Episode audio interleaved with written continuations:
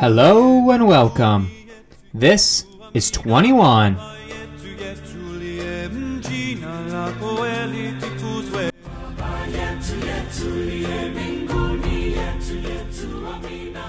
Episode 5.4 The Dark Heart. Welcome back to 21. We have spent the last three weeks looking at the construction of the fifth wonder on our list, the Great Pyramid of Giza. Certainly one of, if not the most magnanimous construction project in history, and it has been in the spotlight of mankind since its completion. It took about 20 years to build, and was so massive and impressive that historians, archaeologists, architects, etc., even today, do not understand how the Egyptians built this. Even with our modern technology and heavy machinery, 20 years would be almost impossible for us to construct the pyramids today. But because the Great Pyramid has been in the spotlight of history pretty much since its completion, it has seen a lot of famous people come to its walls and been a part of a number of major events in Egyptian history. The history of the Great Pyramid of Giza is one that is a long, rather sad tale, but one that continuously reminds us that the sheer magnitude of the Great Pyramid of Giza struck awe into the entirety of mankind for more than 4,000 years. But before we get into what the ancient historians said about the pyramid, we first have to address the elephant in the room. What happened to the body of Khufu, along with all his treasures? Sadly, we will never have a definite answer to this question. We have no way of knowing for sure when the Great Pyramid was robbed, or even if the Pharaoh himself was buried in it at all. In regards to that second point, about the Pharaoh even being buried in his own pyramid, I see no reason why we shouldn't believe that he was buried there. I mean, the Pharaoh had just spent 20 years worth of manpower, wealth, and stone to build this pyramid. It would have honestly been a karmic injustice if he was not buried in it. And everything we know about Egyptian burials tells us that he would have been buried in this tomb. But this much quote unquote unguarded loot would prove to be too much temptation for some men.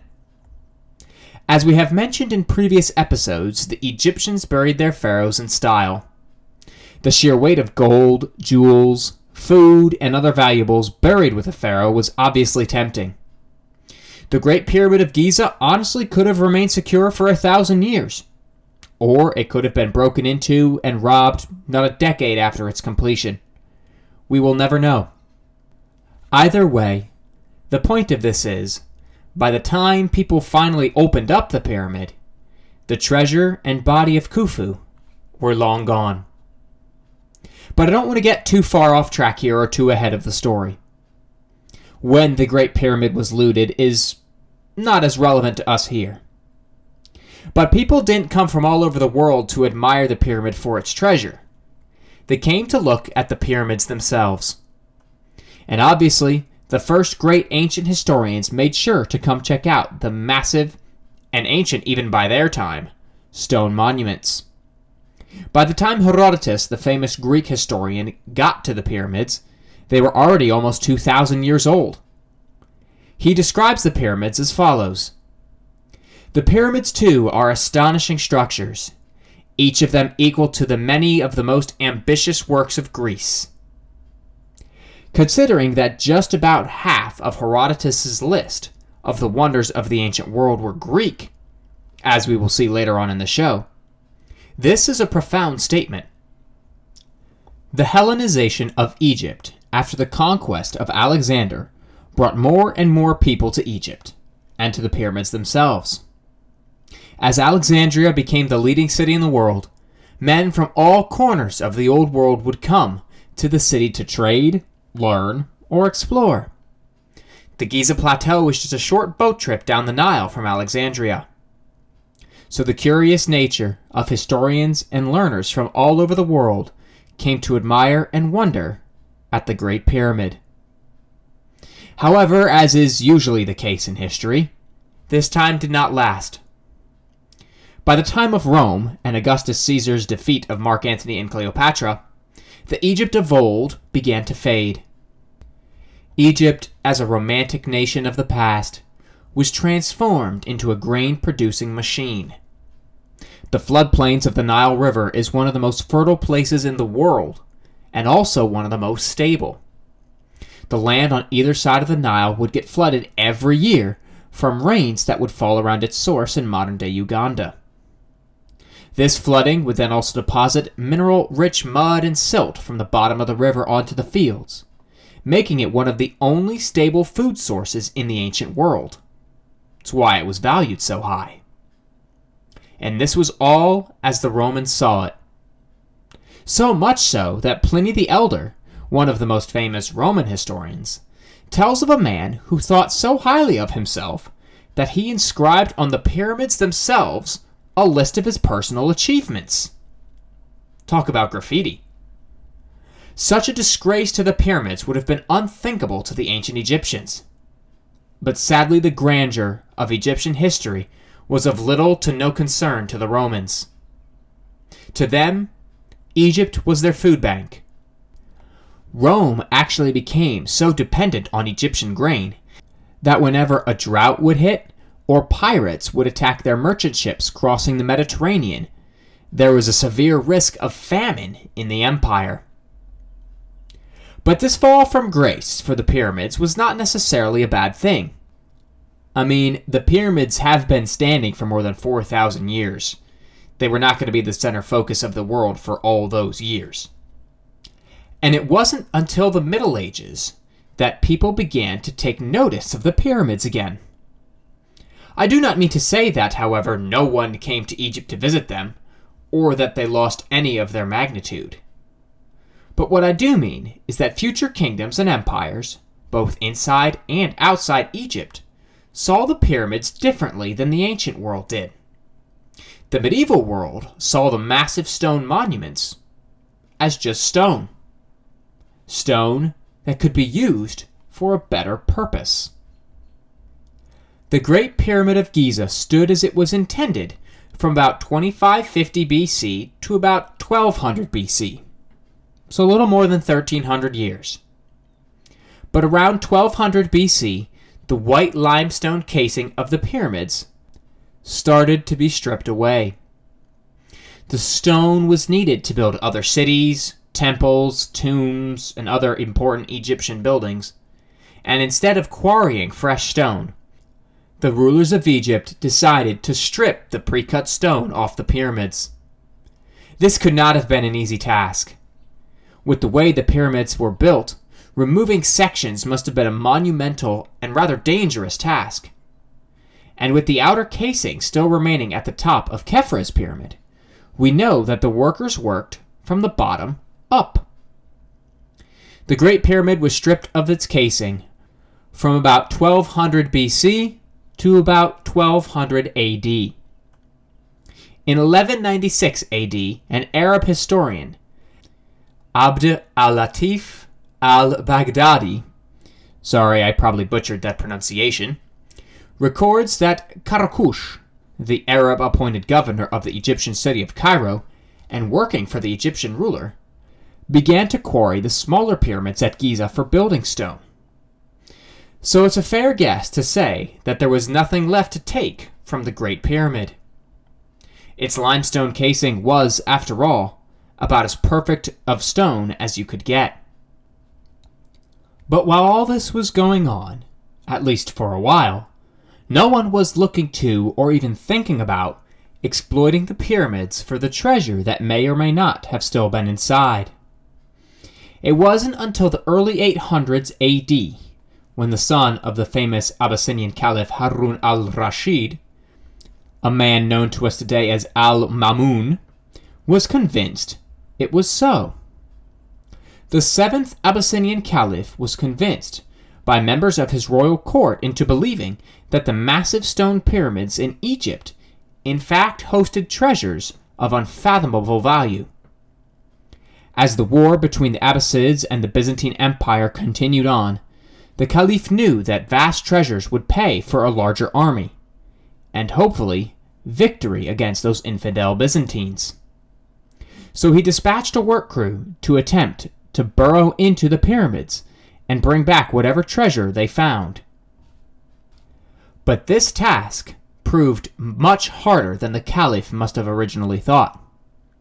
His men were ill equipped, both with tools and knowledge for the job. Cutting into the pyramids was deemed impossible multiple times, but the Caliph would not take no for an answer. Again and again he ordered his men to keep trying.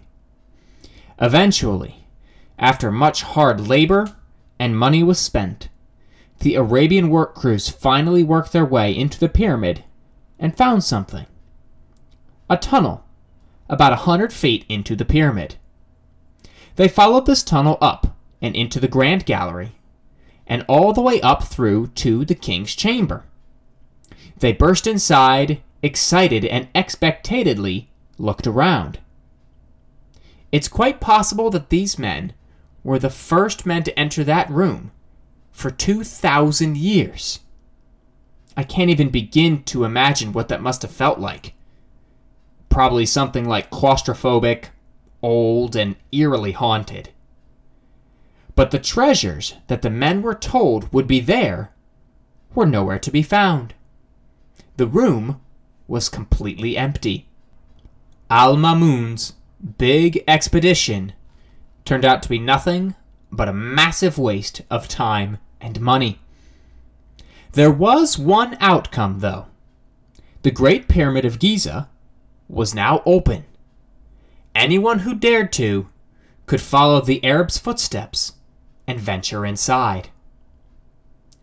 But those who dared to enter the Great Pyramid were few and far between.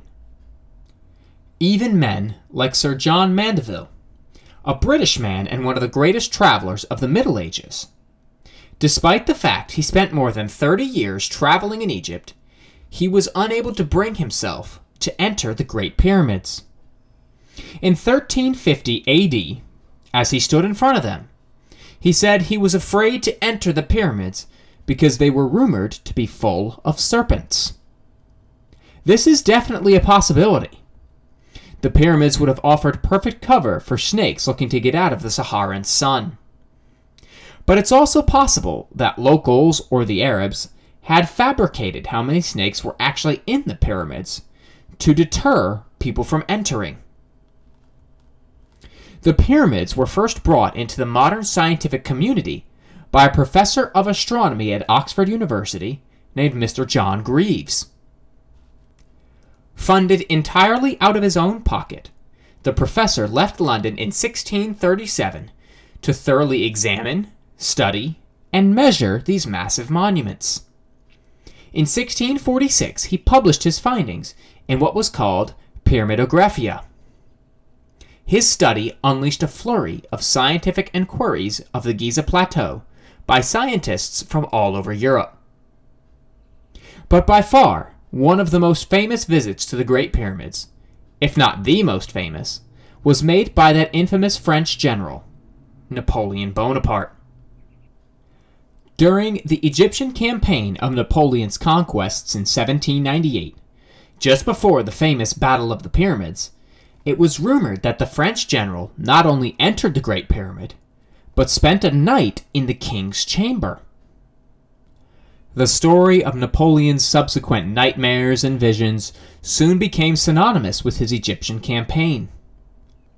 Whatever Napoleon experienced in the Great Pyramid was so terrifying that when he emerged the following morning, it looked like he had seen a ghost, and he would not speak of what happened in there. Ever. Even on his deathbed, when asked about what happened in the pyramid, Napoleon said nothing stating that no one would believe him if he told them. While this certainly makes for a great story, it is fictitious. Napoleon, in fact, never entered the Great Pyramid. His private secretary described Napoleon's encounter at the Great Pyramid. On the 14th of July, Bonaparte left Cairo for the pyramids. He intended spending three or four days in examining the ruins of the ancient necropolis of Memphis but he was suddenly obliged to alter his path. This journey to the pyramids, occasioned by the course of war, has given opportunity for the invention of a little piece of romance. Some ingenious people have related that Bonaparte gave audiences to the Mufti and the Ulemas, and that on entering one of the great pyramids he cried out, Glory to Allah! God only is God, and Muhammad is his prophet. Now, the fact is that Bonaparte never even entered the Great Pyramid. He never had any thought of entering it. I certainly should have accompanied him had he done so, for I never quitted his side a single moment in the desert. He caused some persons to enter into one of the great pyramids while he remained outside, and received from them, on their return, an account of what they had seen. In other words, they informed him there was nothing to be seen. Nevertheless, the story about Napoleon entering the Great Pyramid only added to its allure and charm to the rest of the world. But Napoleon's visit to the Great Pyramid was not the most important thing that came out of his Egyptian campaign. For it was on this campaign that the ancient Egyptian world was suddenly opened to the modern world. This happened with the discovery of the Rosetta Stone. With lines of text in Egyptian hieroglyphics, Greek, and another Egyptian dialect, this discovery suddenly allowed the modern world to understand the writings of Egypt. While Egyptian writing never held any sort of prestige on the world stage of writing, Greek certainly did. Greek was a language that was still around in the 1800s and beyond. Even to this day, it is viewed as one of the great classical languages. The discovery of the Rosetta Stone brought other men to study Egypt and the pyramids more closely. One of these men, who greatly increased our knowledge of the pyramids, was a British colonel and future general, Howard Vesey. He spent seven months studying the pyramids, measuring them, and recording everything he found in a three volume book set in 1837. He and his men found and reopened the hole created by Al Mualim's men in his attempt to plunder the pyramid.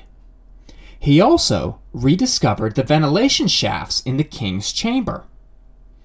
Through his discoveries, more astonishing discoveries about the pyramids were made we still don't honestly understand the magnitude, brilliance, and impressiveness of the Great Pyramids. But we got a glimpse of it through the research and discoveries by General Vesey. From his research, Sir John Herschel, a British astronomer, proposed that the Great Pyramid of Giza was aligned perfectly with the galaxy. The rediscovery of the ventilation shafts in the king's chamber helped prove this idea he noted that the narrow passageways pointed exactly at a polar star. From this, and tracking the movement of the stars, historians and astronomers could determine the exact date that the Great Pyramid was constructed. This revelation shocked the known world. Ancient peoples were always deemed as savages with no knowledge of the world, how it worked, or any intricate knowledge that it possessed. But suddenly, the opposite was now true. Not only were these men educated in the intricate workings of the universe, but they were well versed enough to construct their buildings accordingly. The discovery of the Rosetta Stone, the findings of General Visa and John Herschel, and the discovery of King Tut's tomb in the Valley of the Kings less than a century later thrust ancient Egypt back into the world spotlight. Now, scientists, historians, explorers, and treasure hunters alike had an entire new field to tap into. And for the past century, the Great Pyramid of Giza has been at the center of historical study. And for good reason. The pyramids is one of the most visited places on the planet, and not just from the scientific community. The tourism surrounding the Great Pyramids is astounding. I have some pictures of what the Giza Plateau and the Great Pyramids look like today. It is certainly not the traditional look that we are accustomed to seeing. The Giza Plateau is being overrun with hotels, shops, restaurants, and many other tourist attractions. But I can't blame the Egyptians for taking advantage of the tourism. The Great Pyramids is on my bucket list of places to go, and frankly, it should be on everyone's. Going to see this piece of history, which has stood the test of time, should humble us and remind us here in the modern world just how little we actually know. The massive stone tomb still baffles mathematicians, architects, historians, scientists, and the general public alike even to this day. Perhaps the mystery of the Great Pyramid of Giza is one that is not meant to be unraveled. Scientists and archaeologists will undoubtedly continue to try and unravel it. And one day, who knows? There may be a new discovery somewhere in Egypt that will hold the key to unlocking the Great Pyramid. But perhaps not.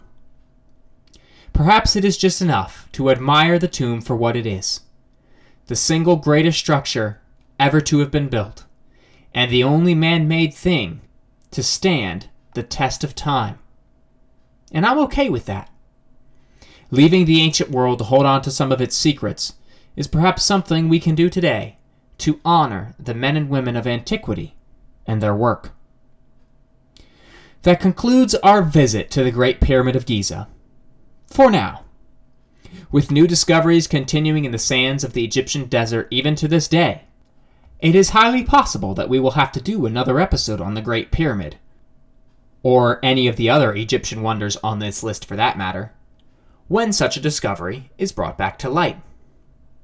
But for now, we will leave the Great Pyramids behind us. And as promised, we will look at what must have been the inspiration for the Great Pyramid.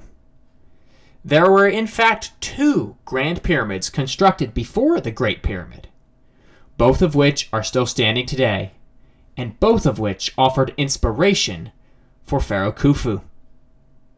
They are perhaps some of the oldest buildings in the world still standing today. They are the Step Pyramid of Djoser at Saqqara and the Bent Pyramid at Dashur.